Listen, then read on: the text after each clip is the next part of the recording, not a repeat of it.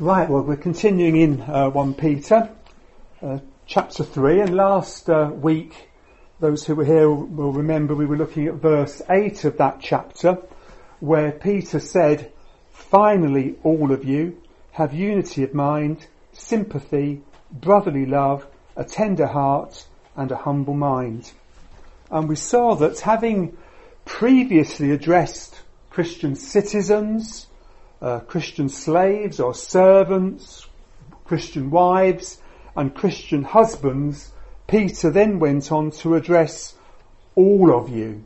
Uh, and by that he meant every member of the church. He meant the whole Christian community. He was describing how we are to relate to one another uh, in our life together as believers in the Lord Jesus Christ. Um, and in verse 8, he did that by giving five, if you like, features or, or traits that should characterize us together as believers in Christ. Unity of mind, sympathy, brotherly love, a tender heart, and a humble mind. And we noticed that that wasn't just a, a straightforward list, but it was actually presented in a, a chiastic structure uh, and we saw that it, it, the, the, central idea in that chiastic structure was brotherly love. That was at the very heart uh, of what should characterize us uh, as his people. But such brotherly love consists of, of unity of mind, uh, which depends on us each having a humble mind, and it also depends on sympathy, uh, which depends on us each having a tender heart. So we were thinking about how we relate to one another within the body of Christ. Moving on to verse 9, as we're going to do this evening, Peter goes on to say, Do not repay evil for evil or reviling for reviling, but on the contrary, bless, for to this you were called, that you may obtain a blessing. So having spoken about how believers in Christ are to relate to one another within the Christian community, Peter's now really talking about how we are to respond to hostility that we, that will come our way from those outside uh, of the Christian community. And that's very much a, a key theme throughout Peter's letter. Uh, you remember he, he began by addressing his readers as sojourners or strangers or, or exiles. Uh, right at the outside, he, he, at outset, he recognised that believers in Christ are, if you like, outsiders. We don't fit comfortably in this present world. We're, we're sojourners or, or strangers. In, in chapter 2 verse 11, he said, Beloved, I urge you as sojourners and exiles Again, emphasizing that we live in, if you like, alien territory. We're surrounded by a, a hostile environment. And so he went on in verse 12 of that chapter to say, keep your conduct among the Gentiles honourable, so that when they speak evil against you as evildoers, they may see your good deeds and glorify God on the day of visita- visitation. You see, he didn't say if they speak against you, it was when they speak against you. You know, he was saying they will.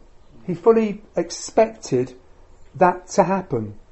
That's what they were to expect in, in this hostile world. It goes with the territory of being a believer in Christ. In chapter 3 verse 16 he's going to go on to speak uh, to them of when you are slandered. Again, it's not if you're slandered, it's not if it ha- so happens that you're slandered. No, it's when it will happen. Uh, expect that to happen. And then in chapter 4 verse 4, uh, he'll say, and they malign you. Uh, not they might malign you. No, they do it. Peter's readers were experiencing it. They were being maligned.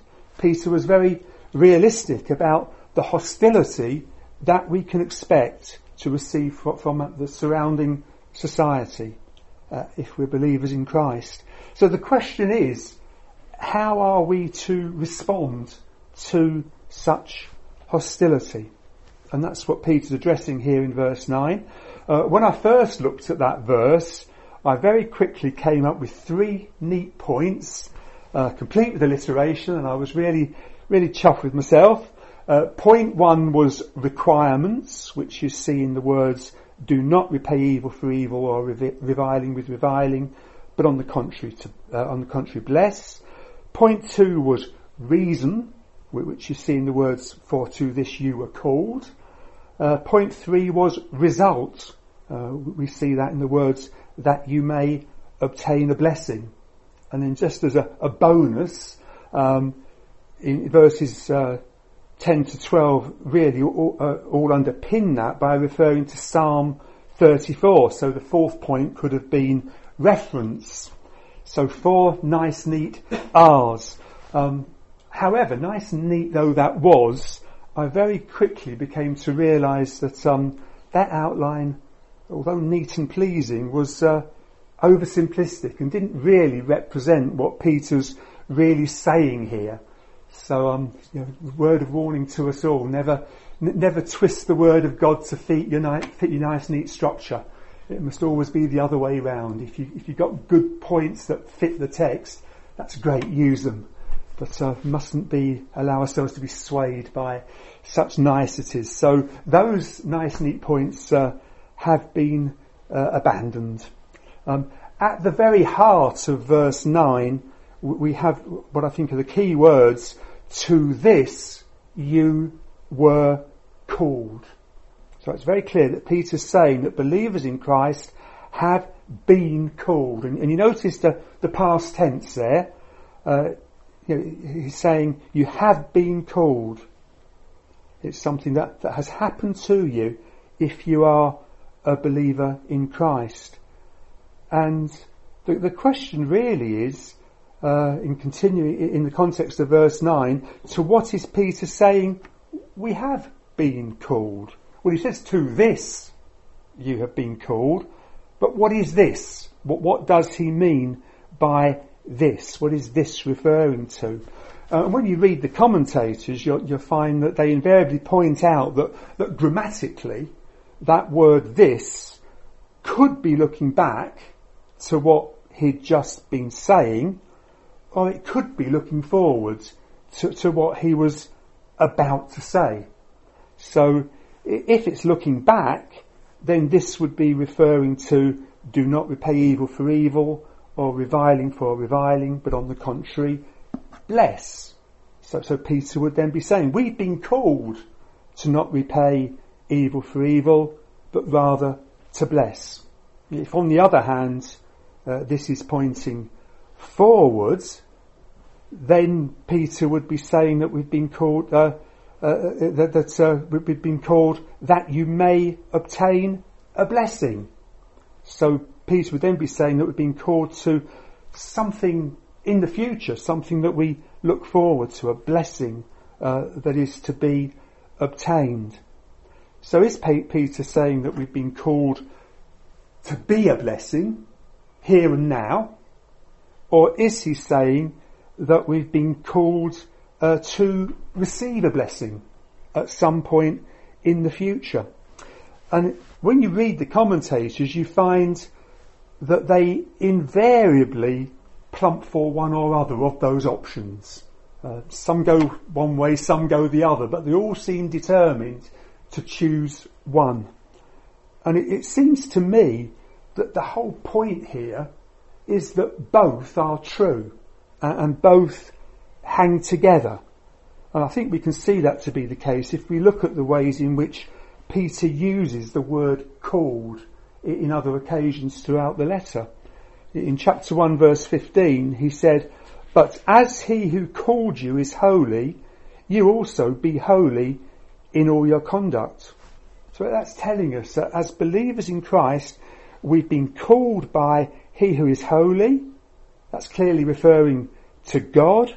Uh, so we've been called by God himself, uh, and that suggests that we've been called to, to, to, to holy conduct. It refers to the way in which we live our lives now. It refers to our lives here and now in this world.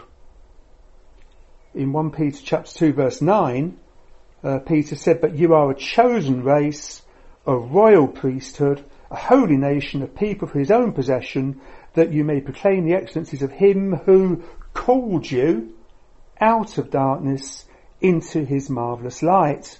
And that tells us what God's called us from. He's called us out of, of darkness.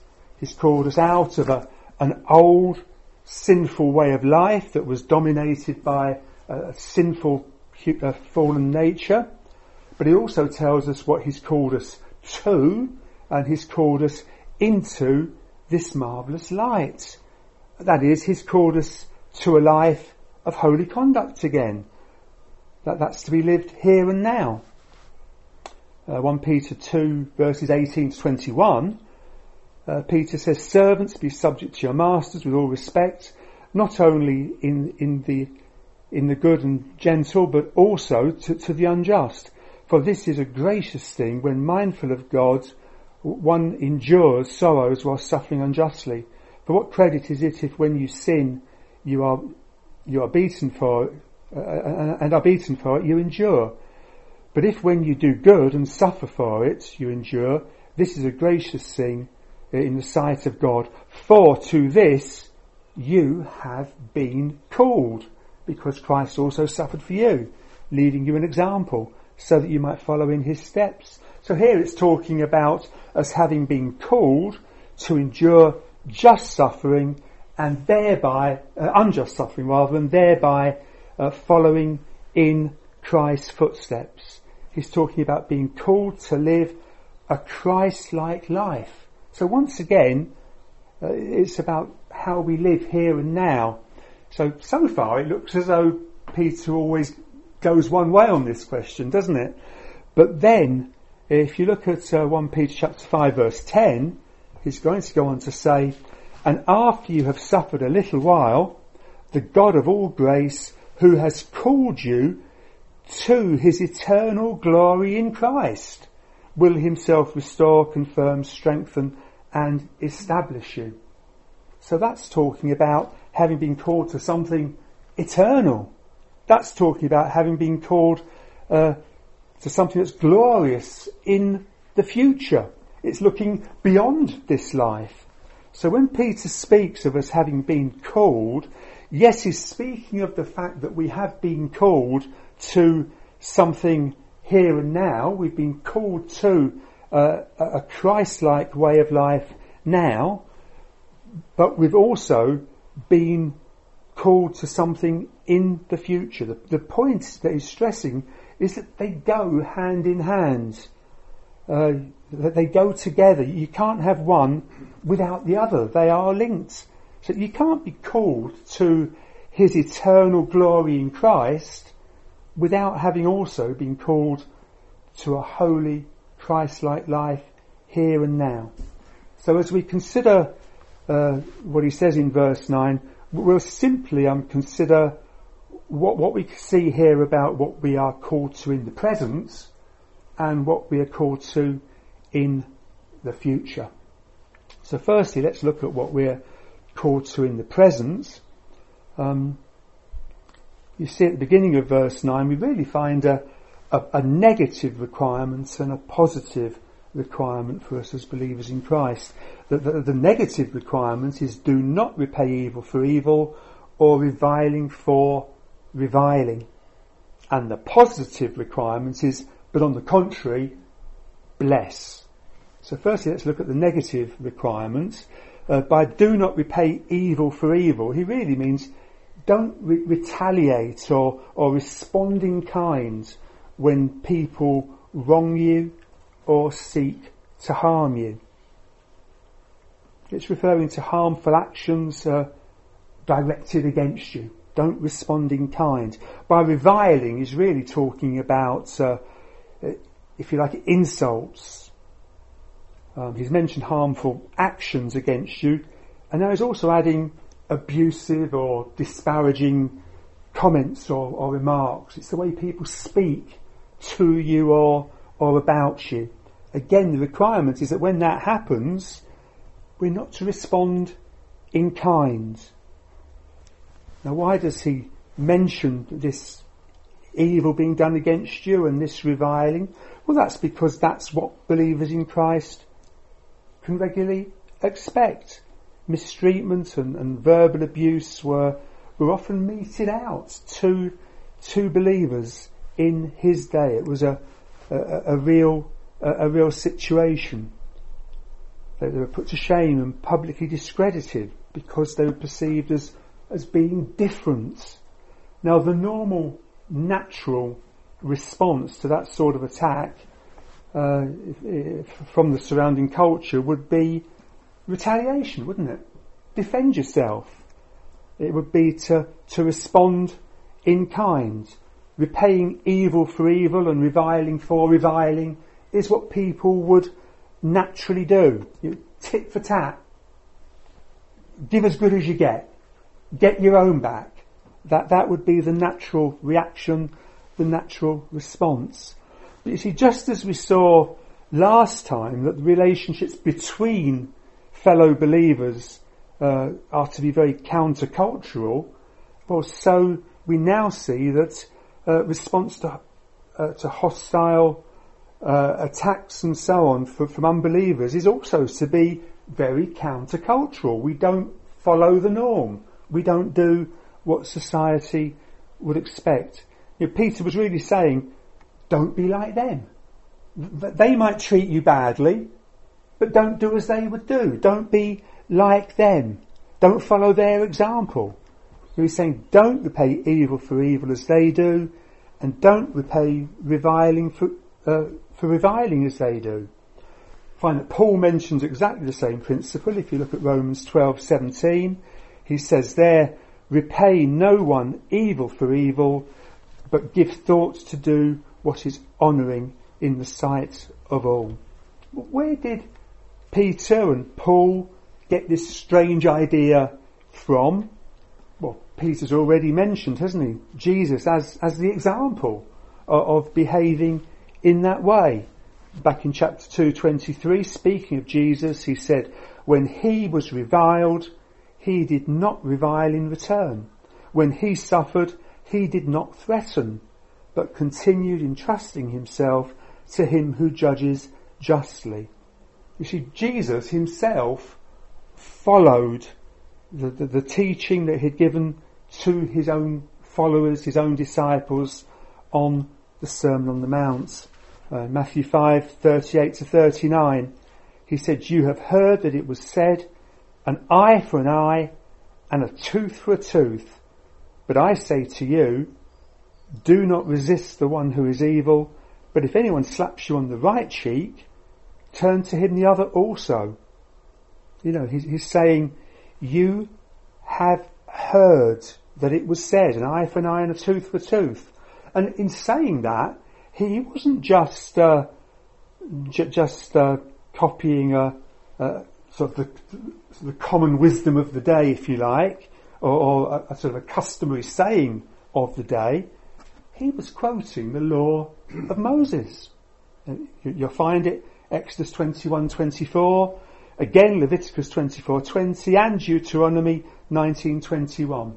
That was straight out of the law of Moses. So, so this idea of retaliating in kind when wronged, it wasn't a, a specifically Greek or Roman attitude. It, wasn't just uh, true of the society of Peter's day in, in the Greek and Roman world. It prevailed in Old Testament Jewish society as well. It was in keeping with the God-given law of Moses. And yet, Jesus, as God made man, had, you could say the audacity, it would seem like audacity, to, to, to contradict that with the words, but I say. I'm saying this. He spoke that with, with his own authority. This was radical teaching, but he authoritatively uh, required a completely different response. If anyone slaps you on the right cheek, turn to him the other also. Jesus spoke that with, with authority. And, you know, we, have been looking at Hebrews, haven't we? And the, the opening verses of, of Hebrews speaks of God speaking in the past through the prophets uh, many times and many various ways. But in these last days I have spoken by my Son. There, there's finality, there's authority in Jesus, the Son of God. Uh, you can think of um, on the Mount of Transfiguration when Jesus appeared with, with Moses and Elijah, representing the law and the prophets. And what did the voice of God coming down from heaven say uh, as he looked down on that scene? Speaking of Jesus, he said, This is my beloved Son in whom I am well pleased. Listen to him. You see what he was saying? You've got Moses, you've got the prophets, but Jesus is the one who, if you like, trumps them all. He's, he's the ultimate word. He is my ultimate word. And so Jesus could say, well, the, the law of Moses said this, but I say. And what he says is ultimately what matters. He is uh, the, the Word of God made flesh. So he's our authority. So he says, uh, if anyone slaps you on the right cheek, turn to him the other also. Um, now, to our 21st century Western ears, that probably sounds as though he was saying, be a doormat. Be, be a, a, a shrinking violet. Don't stand up for yourself in any way whatsoever. But you see, when you understand the, the cultural norms of Jesus' day, you realise that it, it wasn't quite like that. Um, firstly, we need to recognise that although most versions actually use the word strikes rather than slaps, but the, the ESV has slaps, and it's quite correct in saying that. Uh, the Greek word does actually mean strike with the palm of the hand. So that, that in my book is a slap. So it, it is. He's saying slap.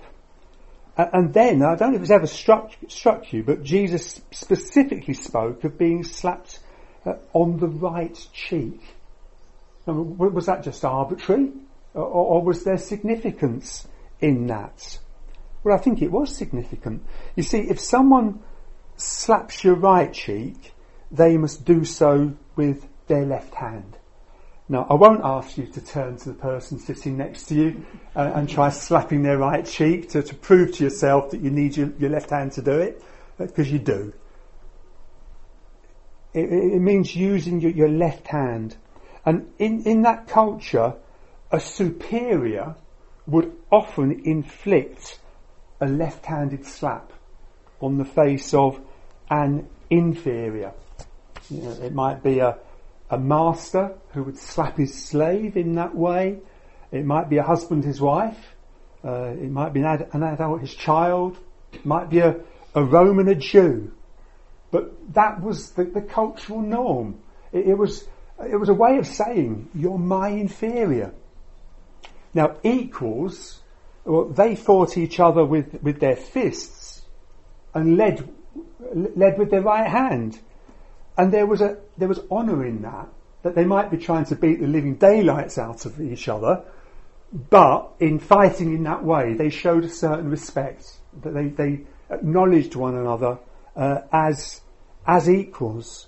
That showed respect for one another, but a left hand slap was a sign of superiority and disdain, of contempt almost of a, of an inferior. So when Jesus said, turn to him the other also, he wasn't only saying, don't retaliate in kind. I mean, he was saying that. Obviously, he was, he was saying, don't retaliate. But you see, he was also encouraging an act, if you like, of non-violent defiance. You see, if you turn your left cheek towards a, a so-called superior, then he'd have to use his right hand to slap you. And then, if you like, he'd be acknowledging you as an equal. And he wouldn't want to do that.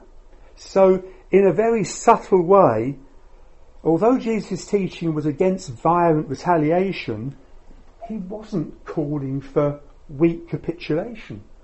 Turning the other cheek isn't merely being passive, it's a, a non violence but not non resistance uh, way of responding. It confronts or, or, highlights the wrong that's being done, but it does so in a, a non-violent way.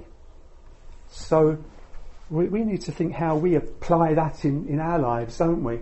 Um, we're, not, we're not to respond in kind, we're not to retaliate, but we do need to respond in ways that make it quite clear that you're not being reasonable here. That this isn't something that, that should be accepted. Now, if we're Jesus' followers, then we're called to follow his teaching and his example. So we won't go on to repay evil for evil and reviling for revealing, uh, re- reviling for reviling. And that's, that's not easy. Um, it's not easy to not retaliate, whether it be verbally or, or physically, when we're being mocked or, or belittled or, or insulting. But you see, the requirement gets even harder than that. We're not only to, to not respond in that way, um, that's not enough. It, it, goes on with the positive requirements. Uh, but on the contrary, bless. This goes beyond suffering in silence, doesn't it? It's beyond enduring suffering without retaliating. We're, we're to bless. We're to positively do good. Uh, do good for the person who is treating us badly. Paul says the same thing in 1 Corinthians 4, 12 to 13. Uh, when reviled, we bless. When persecuted, we endure. When slandered, we entreat. We have become and still are like the scum of the world, the refuge of all things. You see, believers in Christ are not, uh, not to just not repay evil for evil or reviling for reviling. No, when reviled, we bless. Or, or look at Paul's words in 1 Thessalonians 5.15. See that no one repays anyone evil for evil, but always seek to do good to one another and to everyone. So you see, even when we're wronged, whether it be reviling or persecution or slander, we are to always seek to do good well, to one another. That's the territory we were in last week, wasn't it? It within the context of uh, of believers, and there'll be times when we are wronged within the context of of the church. When we are, we bless. But then it's also and to everyone. And that's those outside. That's those not within the not within the, context of, the church, but to, to everyone. Again, the, the idea of going be, beyond is of going beyond not merely uh, not retaliating, but positively blessing. Uh, we, find it uh, in the teaching of Jesus in, in Luke six twenty nine, uh, where he said, "To one who strikes you on the cheek, offer the other also, and from one who takes away your cloak." do not withhold your tunic either. And he preceded that in verses 27 and 28 by saying, But I say to you who hear, love your enemies, do good to those who hate you, bless those who curse you, pray for those who abuse you. You see, we're to go beyond merely not retaliating when people hate us or curse us or abuse us. We're to love them and do good to them and bless them uh, and pray for them. Nothing less than that is required of us when we're faced with hostility. What we are called to as believers in Christ during our lives as, as sojourners and strangers on this earth is to be, to be Christ-like. To, to bless others even when they treat us badly. And it's important to realise that. The New Testament is very clear that we cannot think that because we're called to a, a future blessing, uh, it doesn't matter how we live now. There's, there's a, this demand that we recognise that we've been called to this way of living. Well, let's, let's look at what we are called to in the future.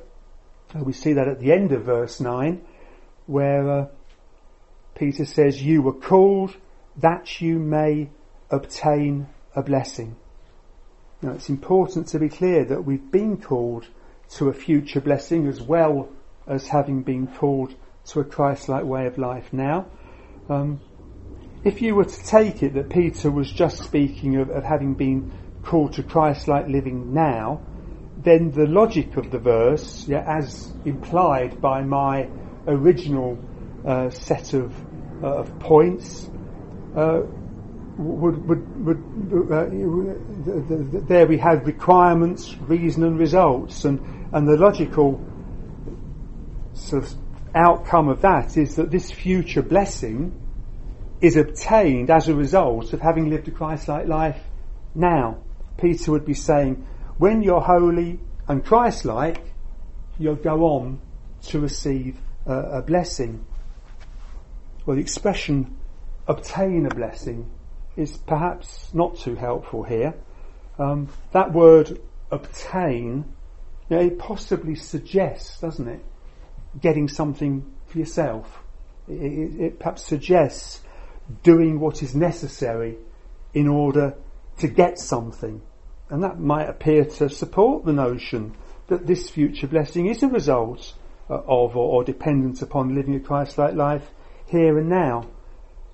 And that's quite contrary to, to gospel teaching.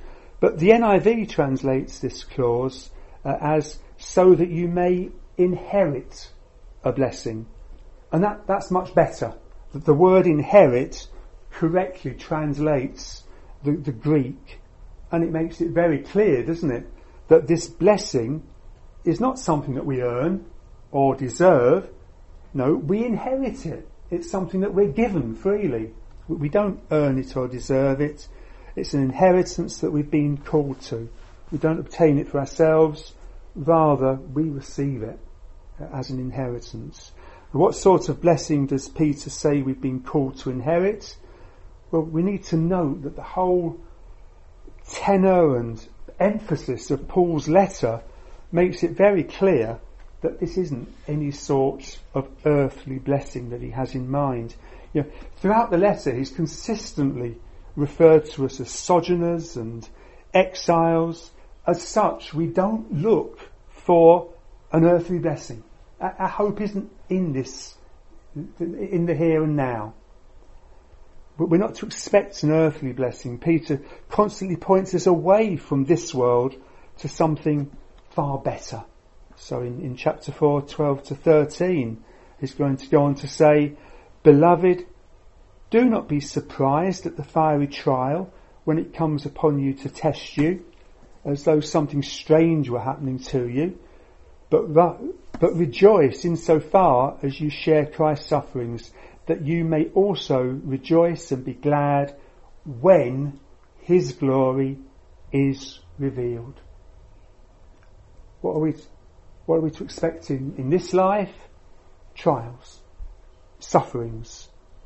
Or we endure that now, knowing that we'll rejoice and be glad when, well, not in this life, but when his glory is revealed.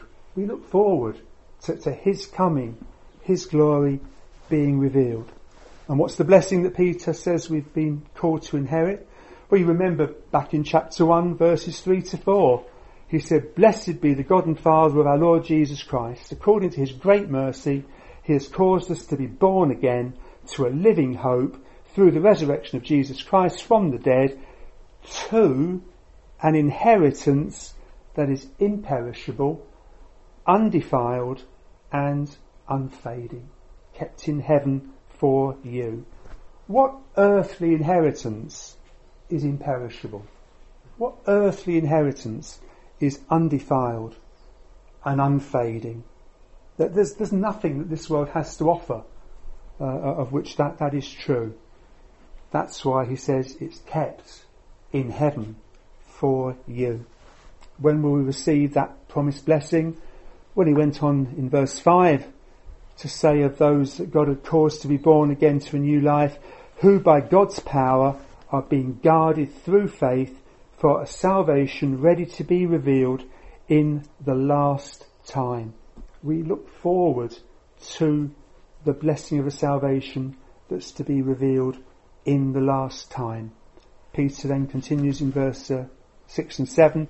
In this you rejoice, though now for a little while, if necessary, you have been grieved by various trials, so that the tested genuineness of your faith, more precious than gold that perishes though it is tested by fire, may be found to result in praise and glory and honour at the revelation of Jesus Christ. That future blessing which, to which we've been called comes with the return of Jesus Christ when he will be revealed in all of his glory.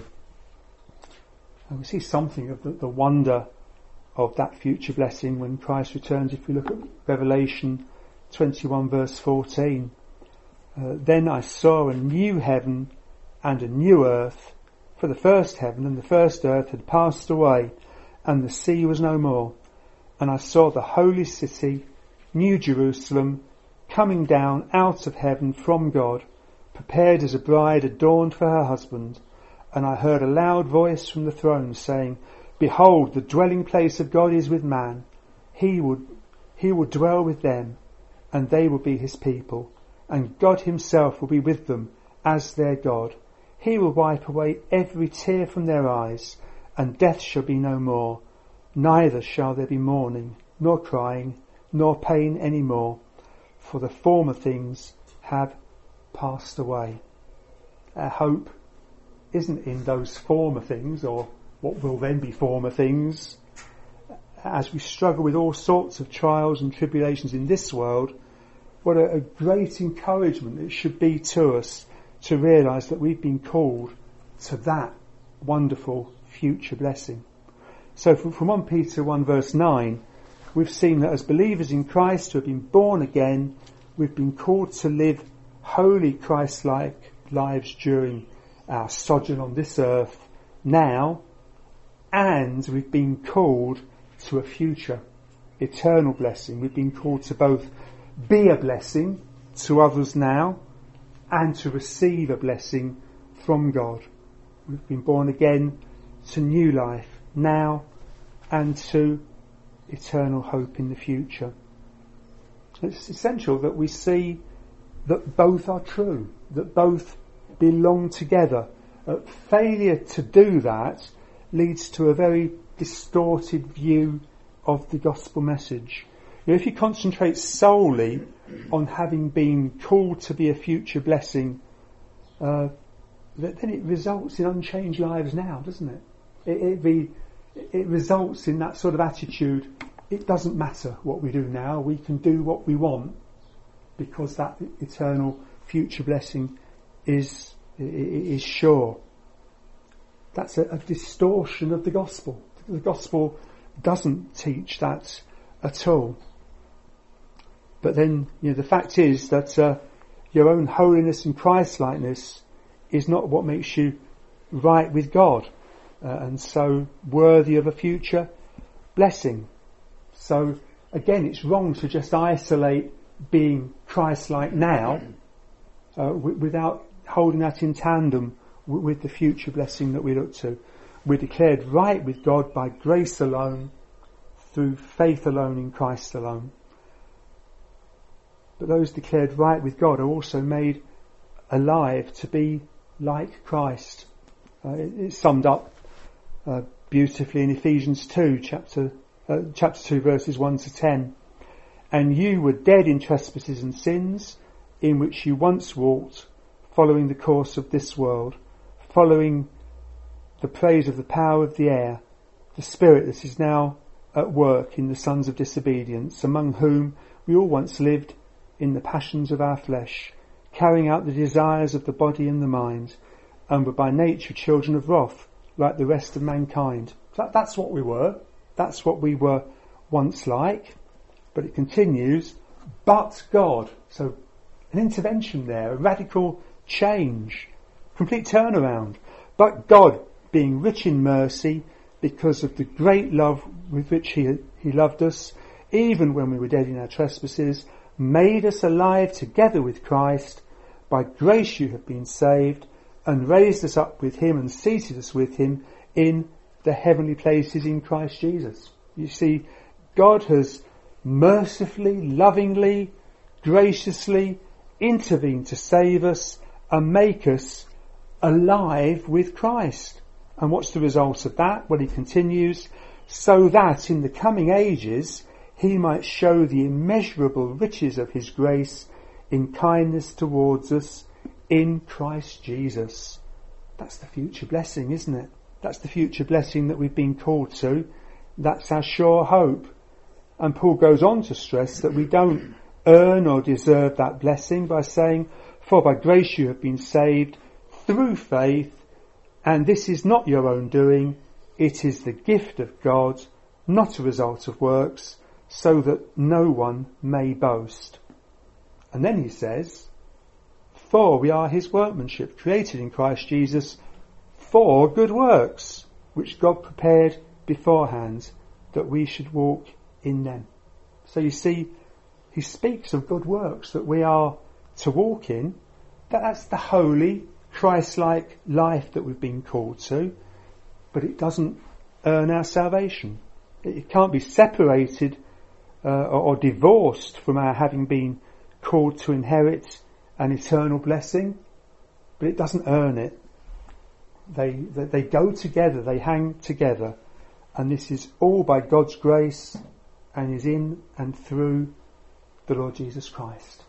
So may we be encouraged by that eternal prospect that lies before us. We've been called to that, but may we also recognise that here and now we have been called to be Christ-like, and may we live uh, Christ-like lives uh, as God's people.